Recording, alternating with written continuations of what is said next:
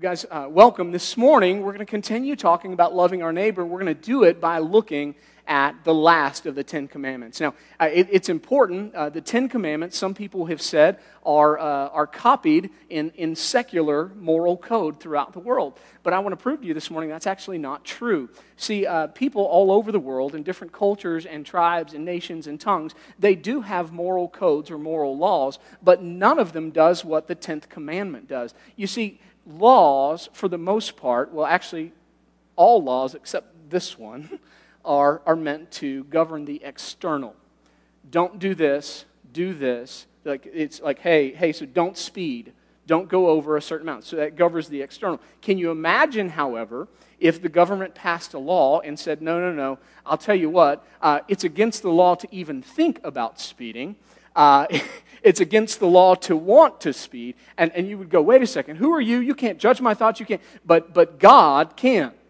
And, and so God does something amazing when it comes to the 10th commandment. Uh, this is what he says Deuteronomy 5, verse 21. He says, Do not covet your neighbor's wife or desire your neighbor's house, his field, his male or female slave, his ox or donkey, or anything that belongs to your neighbor.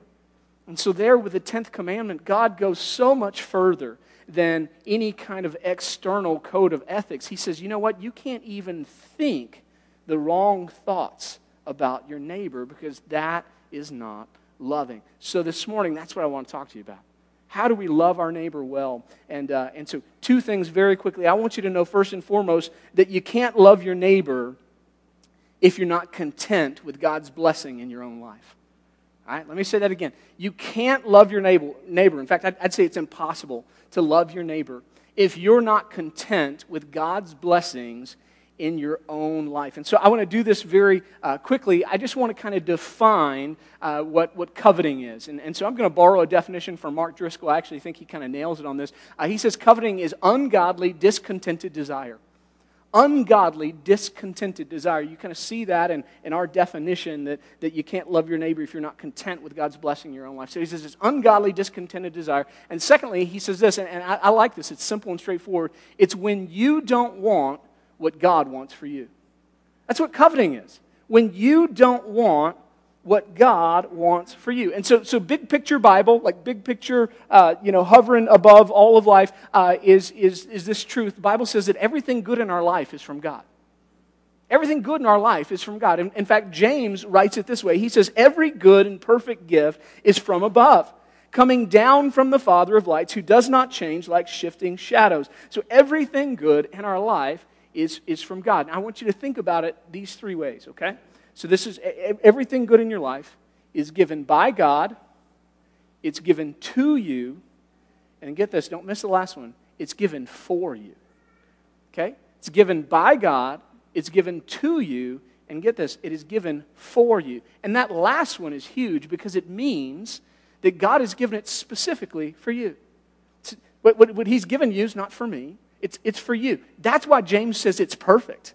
These are good and perfect gifts. Why are they perfect? Because they're, they're from God, they're to me, but they're also for me. God gives me exactly what I need. Exactly what I need.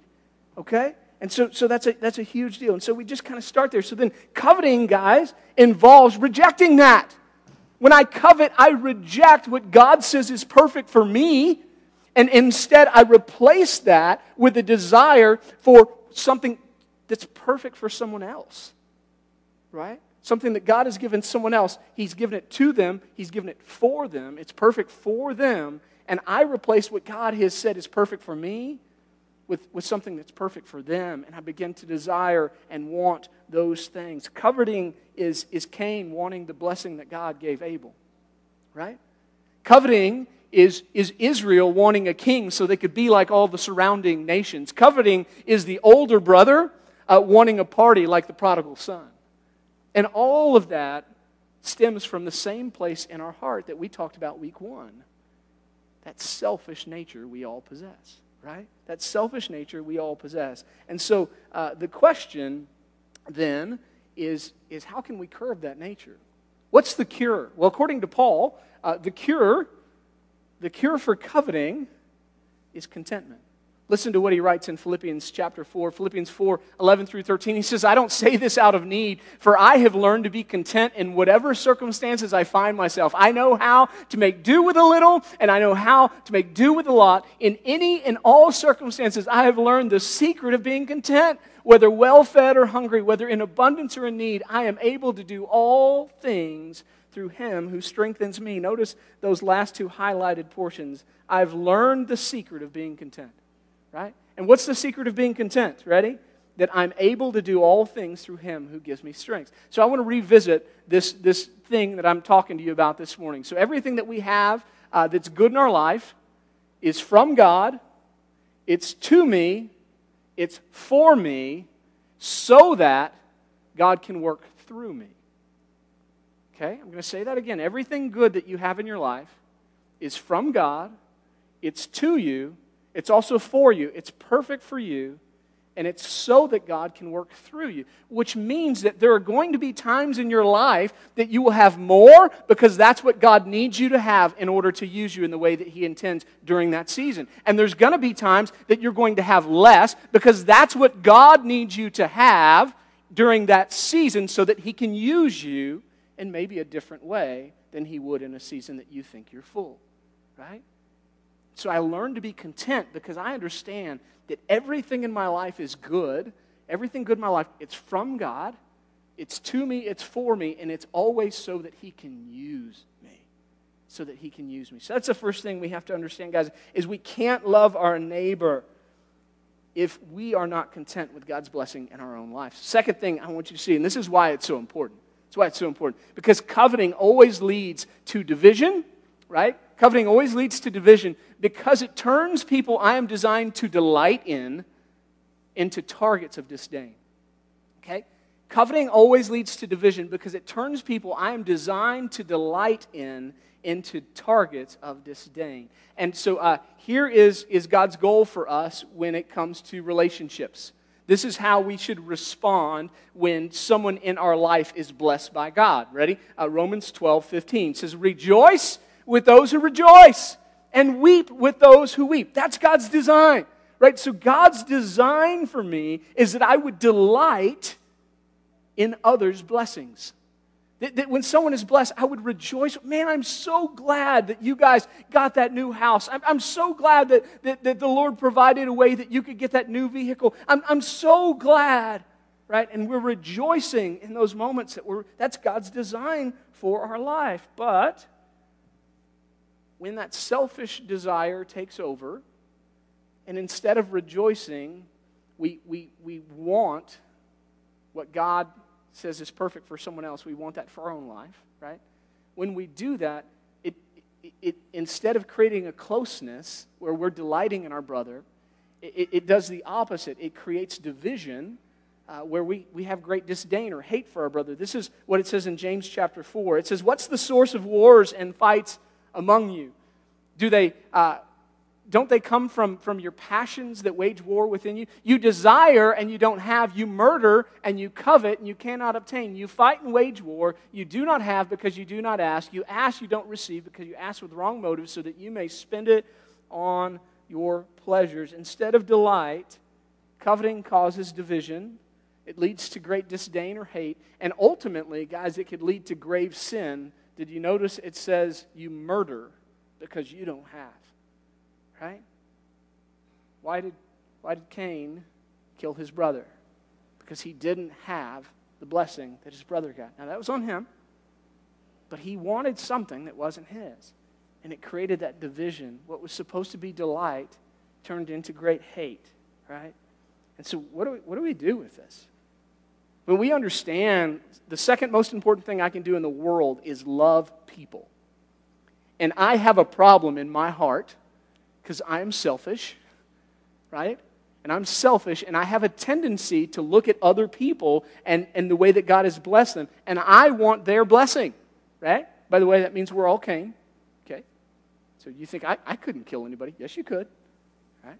You could. Those desires within you, they're there.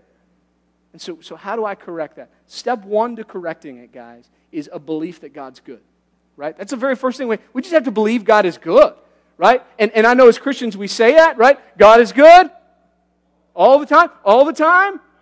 Right? We say that. But I'm saying you, you can't just say it. You got to believe it. You, you have to believe that God is good when you get the raise, and you have to believe that God is good when you lose the job, right? You have to believe that God is good when the cupboard is full, and you have to believe that God is good when you're making leftover stew, right? I mean, you, you've got to believe that God is good in all circumstances because everything good in my life is given from God to me for me. It's perfect, and it's all given so that He can work through me, right? And so, whatever season you find yourself in, I'm telling you, God has you there for a reason because He wants to use you. And I don't know about you, that concept just changes. It transforms the way I think about my life and my situation. So, Lord, you're telling me there's a reason that I'm in this season. There's a reason for this. You want to use me. And so maybe I, am in a place that I find myself, I, I, I find myself wanting, if I'm being honest. But then I look to God and I go, wait a second, God, you're good. You've given me all that, my need, all that I need. It, it, it's to me, it's for me, and it's also you can actually work through me right now. Then, Lord, I can accept that. I can accept that because your kingdom is so much better than anything I tend to work for, right? So, yes, Lord, use me right now, right here. I, I, am going to be content in this lot right now. I'm going to be content in this lot. Uh, number two, not only believing that God is good, but counting our blessings will be key.